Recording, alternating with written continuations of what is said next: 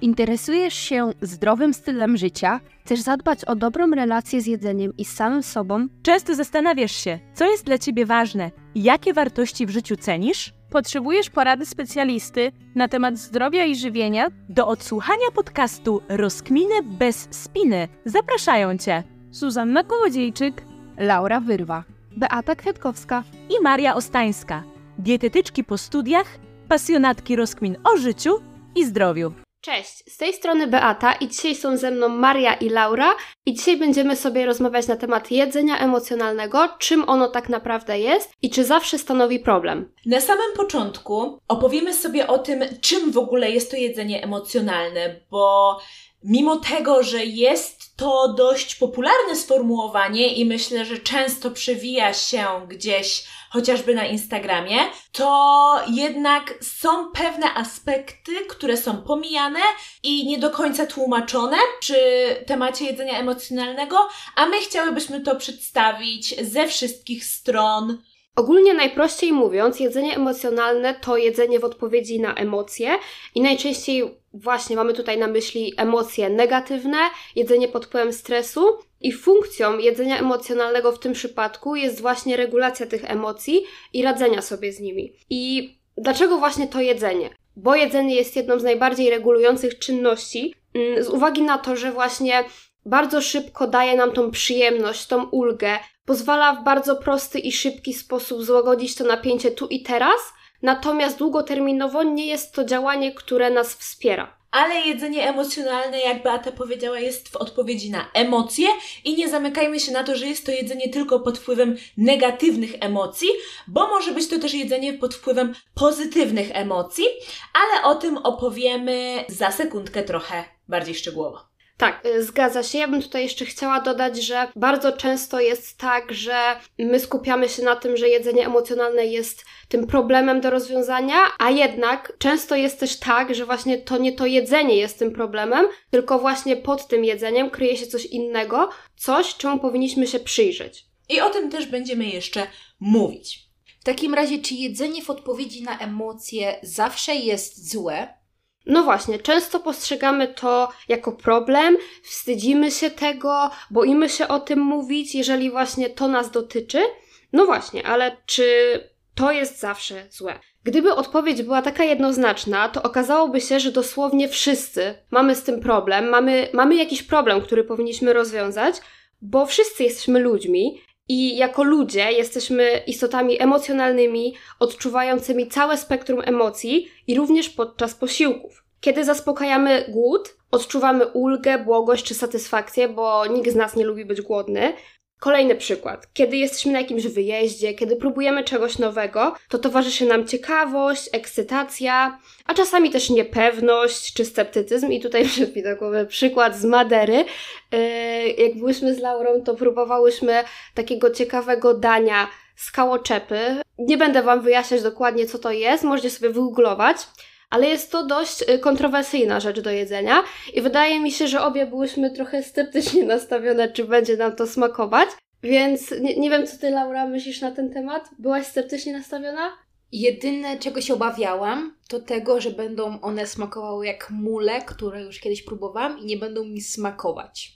Jedzenie może również e, towarzyszyć celebracji, czyli możemy sięgać po jedzenie, żeby uczcić coś, ale też przecież większość naszych kulturowych świąt polega na jedzeniu, na spotykaniu się przy posiłku i to też takie jedzenie mm, z jakiejś okazji, jedzenie podczas celebracji albo dla celebracji jest też jedzeniem emocjonalnym i w takim przypadku nie jest ono absolutnie niczym złym. No właśnie, bo my jednak rzadko kojarzymy to, że kiedy jemy coś na święta, to jest to jedzenie emocjonalne. Jednak ta kwestia jest często uznawana przez nas za coś negatywnego i nie kojarzymy tego, że kiedy idziemy do restauracji, kiedy są święta, to jemy emocjonalnie.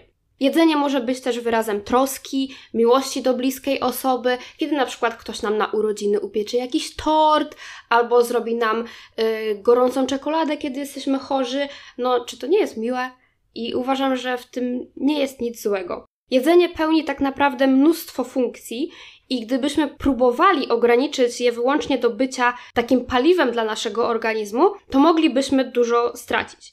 I tutaj mogę podać taki przykład, który kiedyś usłyszałam od jednej z moich znajomych, która stwierdziła, że dla niej to nie jest istotne, co ona tak naprawdę je, i gdyby miała tylko taką możliwość, to ona by wolała sobie dostarczać te wszystkie kalorie w postaci tabletek i miałaby spokój na cały dzień. Wszystkie składniki odżywcze, po prostu łykać jedną tabletkę i sprawa załatwiona, nie musiałaby jeść. Pomijając w ogóle aspekt fizjologii przewodu pokarmowego, który by na tym ucierpiał, uważam, że jest to dosyć kontrowersyjne i przykre dla większości z nas, tak mi się wydaje, bo pozbawiłoby nas to wielu doznań smakowych i właśnie czerpania takiej przyjemności z tego jedzenia. Nie wiem, jak wy to widzicie. Czy chciałybyście połknąć na przykład jedną tabletkę i dzięki temu zaspokoić sobie swoje zapotrzebowanie energetyczne i zapotrzebowanie na składniki odżywcze? Ja uwielbiam jeść, więc dla mnie byłoby to dość przykre. w sensie taka, jakby taka konieczność. Czy jeżeli byłoby to pomocą, to czy bym z tego skorzystała? Myślę, że tak. Ale, tak jak wspominam, uwielbiam jeść, więc na pewno nie odmówiłabym sobie jedzenia. No więc właśnie, wyobraźmy sobie taką sytuację, w której nic nie czujemy podczas tego posiłku, że kiedy właśnie jemy, nie odczuwamy żadnych emocji i to sformułowanie w ogóle jedzenie bez emocji, no nie brzmi zbyt zachęcająco, przynajmniej dla mnie. Kolejny taki przykład to kiedy wracamy do domu po całym dniu i załóżmy, że mamy ochotę na jakąś jedną, jedyną rzecz, yy, która nam chodzi po głowie przez cały dzień. Jesteśmy zmęczeni i jedynie, jedyne, co byśmy teraz zrobili, to po prostu położyli się na kanapie i wypili gorącą czekoladę, albo zjedli jakiś inny, ciepły posiłek, albo kiedy mieliśmy zły dzień i chcemy dać sobie ten komfort, to ukojenie, i na przykład zjeść do kolacji jakiś kawałek ciasta, który upiekła dla nas bliska osoba i kiedy chcemy właśnie się otulić tym jedzeniem i kluczowe tutaj będą właśnie te słowa, że kiedy chcemy i robimy to właśnie z taką intencją, czy jest w tym coś złego? No w mojej opinii absolutnie nie. No okej, okay, powiedziałyśmy sobie już dużo na temat tego, trochę odczarowałyśmy po prostu to emocjonalne jedzenie jako pojęcie tylko i wyłącznie negatywne, ale to w takim razie, kiedy to jedzenie emocjonalne staje się problemem? Jeżeli my jesteśmy świadomi tego, że od czasu do czasu na przykład zjadamy kawałek czekolady, bo chcemy sobie poprawić nastrój, a sam ten fakt nie przysparza nam problemu, to znaczy nie powoduje pogorszenia relacji z jedzeniem, nie utrudnia nam osiągania naszych celów, na przykład zdrowotnych, nie powoduje właśnie tego pogorszenia samopoczucia, stanu zdrowia, to ja nie widzę w tym problemu. Natomiast Problem zaczyna się, gdy my traktujemy to jedzenie jako jedyne narzędzie do regulacji emocji, jako jedyną strategię, która pozwala nam radzić sobie z nimi, kiedy my nie potrafimy tak naprawdę radzić sobie z emocjami w inny sposób niż poprzez jedzenie. Wtedy też nie mamy właśnie tego kontaktu z samym sobą, ze swoimi emocjami. Poprzez to jedzenie zagłuszamy swoje emocje, kiedy szukamy w tym jedzeniu takiego ukojenia, ale też poczucia bezpieczeństwa, którego nam na co dzień brakuje i nie umiemy sobie w inny sposób go zapewnić. Mm, chciałabym tutaj też podkreślić właśnie dwa słowa: intencjonalność i świadomość wyboru, bo kiedy my sięgamy po jakiś produkt, który bardzo nam smakuje, po produkt, który sprawia nam przyjemność i jemy właśnie dla tej przyjemności, jeżeli to jest nasz wybór i wiemy, że gdybyśmy chcieli nie sięgnąć po tą rzecz, gdybyśmy chcieli zjeść coś innego albo nie jeść w tym momencie, to moglibyśmy podjąć inną decyzję. I problem jest właśnie wtedy, kiedy my czujemy, że to jedzenie przejmuje kontrolę nad nami, nad naszym życiem, zabiera nam czas i energię i tak naprawdę nie potrafimy inaczej, czujemy, że nie mamy nad tym kontroli. I tutaj warto sobie zadać pytanie w kontekście tego wyboru: czy ja jem, bo A. świadomie podejmuję taką decyzję, czy B Sięgam po jedzenie z automatu, bezrefleksyjnie i czuję, że nie kontroluję tego, nie potrafię po prostu inaczej. Pomocne może być też pytanie, co tak naprawdę pojawia się później, po tym e, zdarzeniu, po tym jedzeniu, bo być może jest tak, że towarzyszy nam poczucie winy, wyrzutu sumienia, wstyd, taka frustracja, że znowu nawaliliśmy, znowu nam się nie udało, znowu się objedliśmy. Takie sygnały mogą świadczyć o tym, że mamy zaburzoną relację z jedzeniem, o tym, że być może potrzebujemy pomocy w tym obszarze. Problem jest też wtedy, kiedy zajadamy emocje i notorycznie przyjadamy się do takiego uczucia dyskomfortu, do bólu brzucha, do nudności i w mojej opinii jest to po prostu krzywdzenie siebie i swojego ciała, więc w takiej sytuacji warto byłoby się temu przyjrzeć. Skoro już wiemy, że problemem jest w dużej mierze ten brak kontroli, to zastanówmy się teraz, w jakich momentach najczęściej ten brak kontroli się pojawia. Czyli, a co za tym idzie?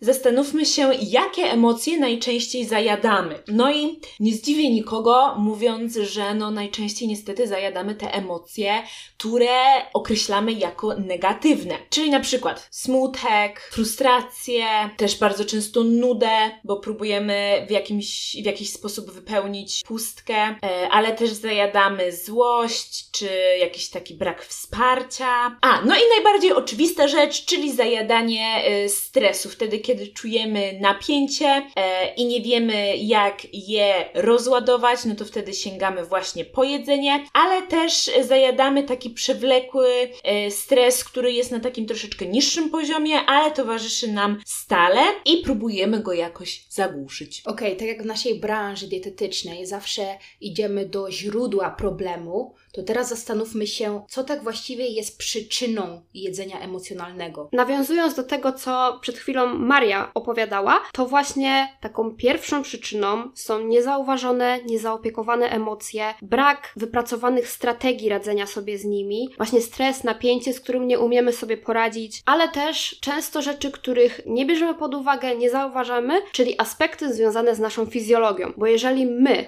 na co dzień nie zaspokajamy naszego głodu, nie dojadamy, też przetrzymujemy ten głód, jemy też bardzo często za mało w stosunku do naszego zapotrzebowania, bo mam takie wrażenie, że właśnie wielu z nas nie doszacowuje swoich wydatków energetycznych, bo właśnie dużo mówi się o tym, że my przeszacowujemy, że jemy za dużo w stosunku do naszego zapotrzebowania, a jest też druga strona medalu, kiedy my jemy za mało i uważamy, że taka dieta 1600 kalorii to z pewnością jest dla nas odpowiednia, a bardzo często okazuje się, że to jest właśnie nawet poniżej naszego zera kalorycznego. Druga kwestia to jest to, że bardzo często mamy zbyt długie przerwy pomiędzy posiłkami, kiedy już właśnie usiądziemy do tego posiłku, bardzo często łapiemy coś w biegu, yy, jemy, jemy i nie możemy się najeść, ponieważ próbujemy spłacić ten dług niejedzenia wcześniej. Kolejna rzecz, taka być może nieoczywista, niewystarczająca ilość snu, która też później wpływa na nasze ośrodki głodu i sytości, czy przemęczenie, takie chroniczne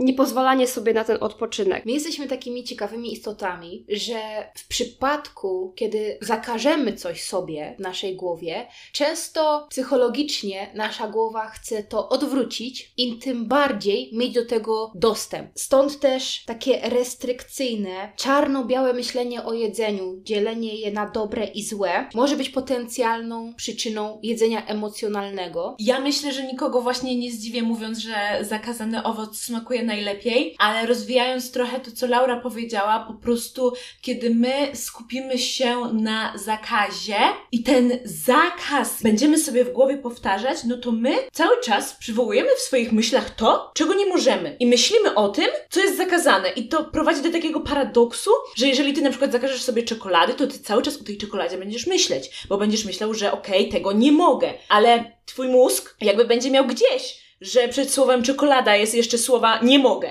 Jakby on widzi tą czekoladę i jemu to wystarczy, żeby wzbudzić w tobie ochotę na nią. E, więc też taką popularną techniką w zmianie nawyków na przykład jest to, żeby nie myśleć o tym, czego nie mogę, a skupić się na tym, co mogę. Czyli na przykład zamiast to jest nawet jeżeli chcemy wprowadzić jakiś pozytywny nawyk, żeby nie mówić sobie, że teraz jem, muszę, zje, muszę jeść mniej słodyczy, bo chcę jeść więcej warzyw, tylko myślę o tym, że ja chcę urozmaicić moje, moją dietę, więc myślę o tym, co mogę do niej dodać, a nie myślę o tym, co ja sobie zabieram. Bardzo się cieszę, że właśnie poruszyłyście tę kwestię, bo właśnie bardzo często jest tak, że tym, czego sobie zakazujemy, tym później będziemy się po prostu obiadać i jednak dla wielu z nas może jest to trochę nieintuicyjne, że okej, okay, mam sobie teraz pozwolić na czekoladę. No a właśnie, problem jest wtedy, że kiedy ty sobie tego zakazujesz, to bardziej cię to kusi, a w momencie, kiedy ty masz takie bezwarunkowe pozwolenie na jedzenie, to ten owoc, tak jak Maria powiedziała, już nie jest taki kuszący. No dobra, a co w sytuacji, kiedy my nie do końca potrafimy odróżnić, czy my czujemy taki głód fizjologiczny, czy jest to głód emocjonalny? Zanim troszeczkę opowiemy o tym temacie, y, to odsyłamy Was do odcinka 51, Głód czy Zachcianka, w którym omawiamy cały ten problem przez cały odcinek, więc jeżeli to, co teraz powiemy, nie zaspokoi Waszej ciekawości do końca, no to pamiętajcie, miejcie z tyłu głowy, że jest jeszcze ten odcinek i możecie do niego zajrzeć. A odpowiadając na pytanie Beaty, zwróćmy uwagę, czy głód, temu poczuciu głodu, towarzyszą również jakieś objawy fizjologiczne, jak na przykład takie przysłowiowe burczenie czy ssanie w brzuchu, jakaś taka mm, pustka, może ból głowy już nawet, chociaż mi się wydaje, że to jest trochę już poważniejszy objaw głodu, ale jednak jeżeli mamy te sygnały fizjologiczne, no to możemy wskazywać na to, że jesteśmy po prostu głodni. Co jest też tutaj istotne, to to, że tego głodu emocjonalnego nie da się zaspokoić jedzeniem. I jest to taki sygnał, że nie zostały zaspokojone inne fundamentalne potrzeby, na przykład potrzeba akceptacji, potrzeba bezpieczeństwa czy odpoczynku. Być może jest to taki obszar, który wymaga przyjrzenia się temu i zaopiekowania. Jeszcze taką przydatną dla nas wskazówką, jak my możemy odróżnić to, czy jest to głód emocjonalny, czy głód fizjologiczny, to bardzo często może nam pomóc w tym zastanowienie się, czy mamy ochotę na jakiś konkretny produkt, czy zjedlibyśmy cokolwiek, bo jesteśmy już tak bardzo głodni. Mm, jeżeli w naszej głowie na przykład pojawia się jakiś batonik, to może to właśnie wskazywać, że nie do końca my jesteśmy głodni z takiego poziomu fizjologicznego, tylko że może właśnie tego batonika pragnie nasza głowa i nie do końca wynika to z tego, że nie zaspokoiliśmy swoich potrzeb fizjologicznych. Okej, okay. A do czego może doprowadzić sytuacja, w której my jedzenie traktujemy jako jedyne narzędzie regulacji emocji? Bo wspomniałyśmy na początku o tym, że to jedzenie emocjonalne jest takie demonizowane, że ma też swoją taką pozytywną stronę, no ale jakie są w takim razie negatywne skutki jedzenia emocjonalnego? To myślę, że warto podkreślić rzecz, o której jeszcze nie wspominałyśmy, czyli czym my tak naprawdę najczęściej się objadamy. No niestety są to wysokokaloryczne przekąski, bardzo często słodkie bądź słone, no i to rzeczywiście już trochę wspomniałyśmy, czyli objadamy się najczęściej tym, czego sobie zakazujemy. No więc przez to, że są to te wysokokaloryczne przekąski, to niestety jedzeniu emocjonalnemu może towarzyszyć przyrost masy ciała niekontrolowany, niezamierzony. Tak ogólnie mi się wydaje, że po prostu jest takie przeświadczenie, że skoro ja sobie na przykład nie umiem z tym poradzić, że ja jestem taka słaba, że to jedzenie ze mną wygrywa, to potem mm, to takie umniejszanie sobie przenosi się też na inne jakby sfery naszego życia. Że na przykład w pracy też pojawia nam się myślenie, że ja sobie nie poradzę, że ja nie ogarnę tego, tak, bo być może mamy w sobie takie przekonanie, że no właśnie, ta słabość, o której wspomniałaś, że skoro jem emocjonalnie, jestem słaba, jest to coś, czego powinnam się wstydzić, a jednak bardzo często jest to takie błędne koło, bo jeżeli temu towarzyszy ten wstyd, my nie chcemy o tym mówić, to automatycznie zamykamy sobie właśnie taką drogę do rozwiązania tego problemu. No i tak jak wcześniej też wspominałam, to jedzenie emocjonalne może wiązać się z tym, że właśnie to się później przekłada na inne sfery naszego życia. Możemy mieć takie poczucie, że nie mamy kontroli w ogóle nad swoim życiem, że w ogóle nie umiemy tych decyzji sami podejmować, bo bardzo często jest tak, że podejmujemy w naszym mniemaniu złe decyzje. Jeżeli już wiemy, że być może nasza relacja z jedzeniem nie jest zbyt wspierająca, że być może u nas to jedzenie emocjonalne przyrodziło się w jakiś problem, to warto zastanowić się, jak my możemy sobie z tym radzić. Ja bym zaczęła od tego, aby pozwolić sobie na przeżywanie trudnych emocji i w momencie, kiedy one przychodzą, nie starać się ich za wszelką cenę wyciszać, wypierać, jakby one wcale nie istniały albo nie miały prawa zaistnieć, tylko pozwolić sobie je przez chwilę poczuć, poczuć jak przychodzą, jak narastają. I może zamiast uciekać od nich, otulić je uwagą. No właśnie, zaakceptować je, pozwolić sobie na ich przeżywanie. Ja bym to też tak podsumowała, że być bliżej siebie i swoich emocji, bo tak jak Laura tutaj wspomniałaś, my często od nich uciekamy, nie pozwalamy sobie na to przeżywanie, czasami nawet nie wiemy, co my czujemy, bo kiedy jesteśmy od siebie tak bardzo oddaleni, to później sprawia nam ogromną trudność, żeby tak naprawdę zlokalizować te uczucia, jakie one w ogóle są, zlokalizować je w ciele, gdzie dokładnie to czuję i co ja czuję.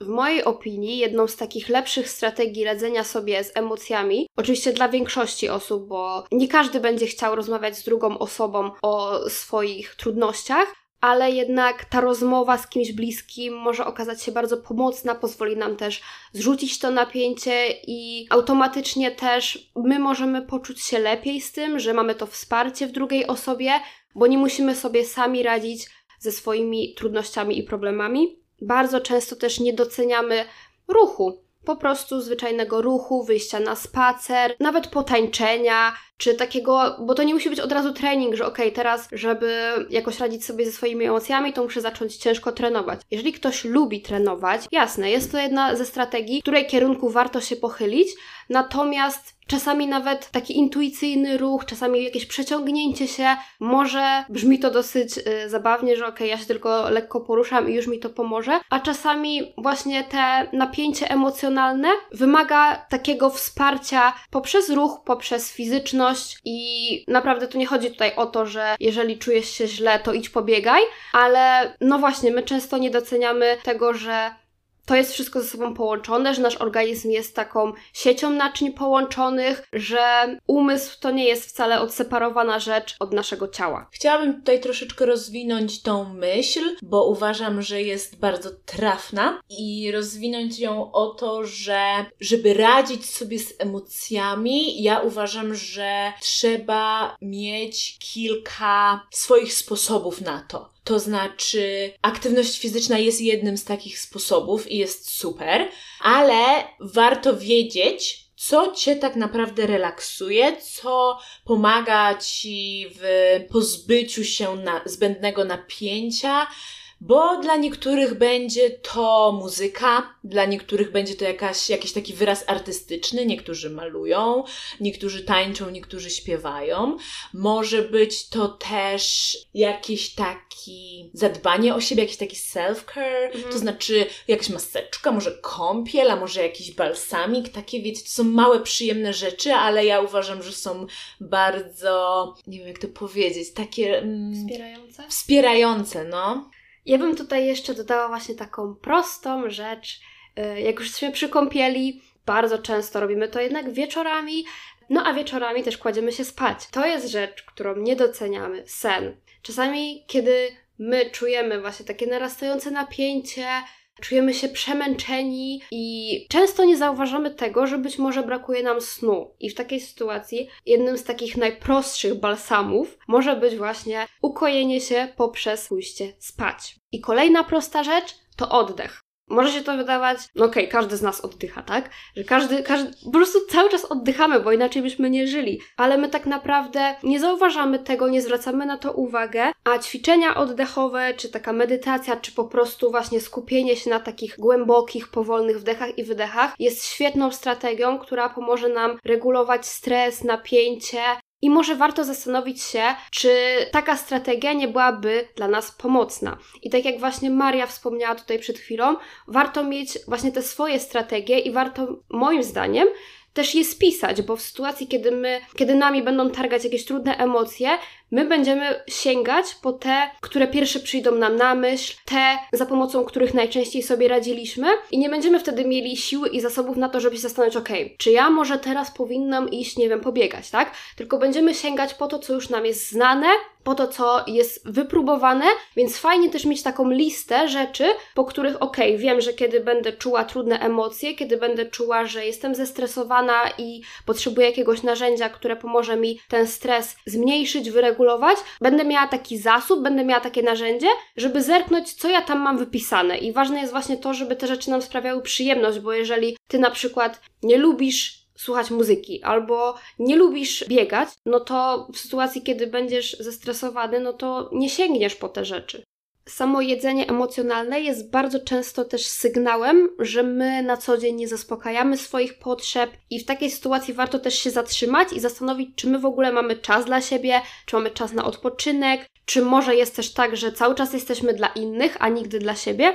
Kolejna sprawa to jest uważność w jedzeniu. I ja bardzo często o tym mówię, też nagrałyśmy na ten temat podcast. Jest to odcinek 17, do którego Was odsyłamy. Ale kontynuując ten temat, kiedy my sięgamy po ulubione przekąski, na przykład pod wpływem emocji, to warto w tej sytuacji się zatrzymać, zjeść uważnie, powoli, pozwolić sobie na odczuwanie tej przyjemności, nie tłumić jej, nie obwiniać się za to, ale zjeść po prostu uważnie. I ja wiem, że to jest trudne, bo jeżeli zwykle jemy przy jakichś rozpraszaczach, oglądając telewizję, to będzie nam na początku trudno wypracować nowy nawyk, ale pamiętajmy metodę małych kroków i okazujmy sobie większą wyrozumiałość, ale nie olewajmy tego tematu, bo naprawdę jest to istotne w kontekście jedzenia emocjonalnego, Często jest też tak, że właśnie myjemy i nawet nie wiemy, co my czuliśmy. Nawet nie czuliśmy za bardzo tego smaku, bo tak szybko zjedliśmy jakąś rzecz i nawet nie potrafiliśmy się zatrzymać przy tym i, i skupić na tym jedzeniu. I kwestia jedzenia uważnego wiąże się tutaj też z jedzeniem w odpowiedzi na sygnały głodu i sytości, bo tak jak wcześniej też mówiłam o tym, żeby nie przeciągać posiłków na siłę do jakiejś właśnie konkretnej godziny, kiedy my czujemy na przykład sanie w żołądku, jesteśmy głodni,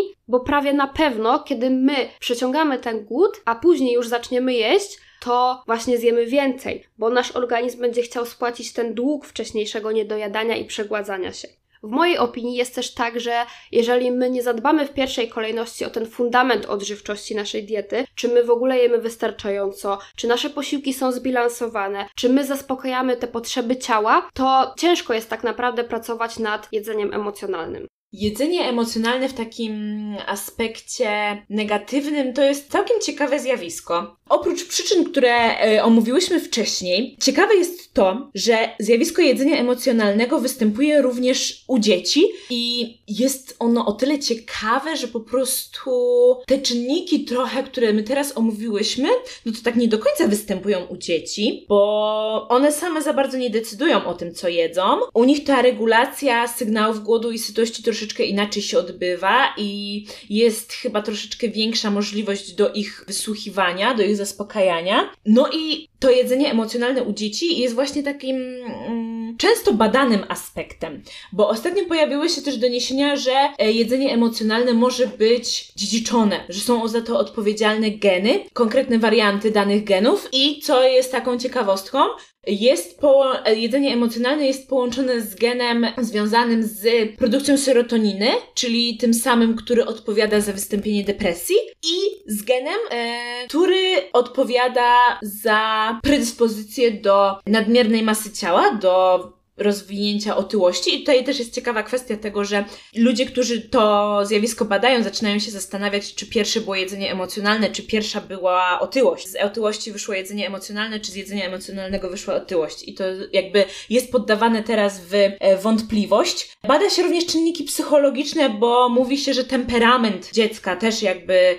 odgrywa istotną rolę, ale też bada się mnóstwo czynników środowiskowych, czyli to, jak zachowywali się rodzice. I tutaj myślę, myślę, że warto to podkreślić. Może nie do końca dobrze ujmuję to w słowa, ale jeżeli my mamy problem z jedzeniem emocjonalnym, to niech motywacją do jakiejś takiej samoobserwacji, do szukania tych innych sposobów radzenia sobie ze stresem będzie to, że to nasze emocjonalne jedzenie możemy przekazać naszym dzieciom chociażby jako to klasyczne warunkowanie, czyli to, że dzieci uczą się przez obserwacje i oni, mimo tego, że może nie do końca rozumieją sam fakt tego, że my właśnie zajadamy złość, to jakby na poziomie podświadomym oni to kumają bardzo dobrze. Też występowanie różnych nałogów w rodzinie albo restrykcyjnych diet również wpływa na wystąpienie jedzenia emocjonalnego u dzieci. I problemy na przykład z masą ciała, z nadmierną masą ciała u rodziców też mogą sprzyjać jedzeniu emocjonalnemu u dzieci. Tak więc problem jest dość e, szeroki i występujący bardzo szeroko naszej populacji. Może powszechnie? No, nie chciałam właśnie używać tego słowa, ale wiecie o co chodzi. Dobra, bo ja tak już rzuciłam takimi ciekawostkami, to myślę, że e, będziemy się zbliżać do końca naszego odcinka. Ja właśnie chciałabym tutaj jeszcze podzielić się taką małą uwagą, że z racji tego, że mam nadzieję, że to wybrzmiało z naszego odcinka, nic nie jest czarno-białe. Może być też tak, że dana osoba jest na takim etapie życia, w tak trudnej sytuacji, że nie potrafi sobie radzić inaczej niż poprzez jedzenie. To jedzenie jest jedyną strategią, która pozwala jej w tym momencie tego życia na przetrwanie, bo to nie jest też tak, że właśnie to jedzenie emocjonalne nas krzywdzi, bo to jedzenie emocjonalne, ono jest taką strategią, która pozwala nam właśnie w danym momencie na to przetrwanie, na radzenie sobie, bo gdybyśmy my, właśnie nie będąc wcześniej świadomi tego problemu, nie sięgali po jedzenie, być może nie dalibyśmy sobie rady z tymi problemami. W momencie, kiedy mamy już tego świadomość i wiemy, że nie mamy w tej chwili zasobów na tą zmianę nawyków, to nie warto się cisnąć i próbować nagle zmienić swoje życie o 180 stopni w momencie, kiedy ono się po prostu wali, tylko w tej pierwszej kolejności zadbać o ten fundament, o te zasoby, właśnie zatroszczyć się o siebie, o to, żebyśmy w ogóle mieli ten czas, te zasoby, bo w mojej opinii bez tego trudno jest po prostu ruszyć dalej. Bardzo się cieszymy, że jesteś tutaj z nami i aktywnie tworzysz naszą społeczność. E, zachęcamy Cię do zostawiania gwiazdek pod naszym podcastem, a jeżeli uważasz, że ten odcinek był dla Ciebie wartościowy, będzie nam bardzo miło, jeśli udostępnisz go na swoich mediach społecznościowych. No i co? Słyszymy się już za dwa tygodnie. Do usłyszenia. Pa!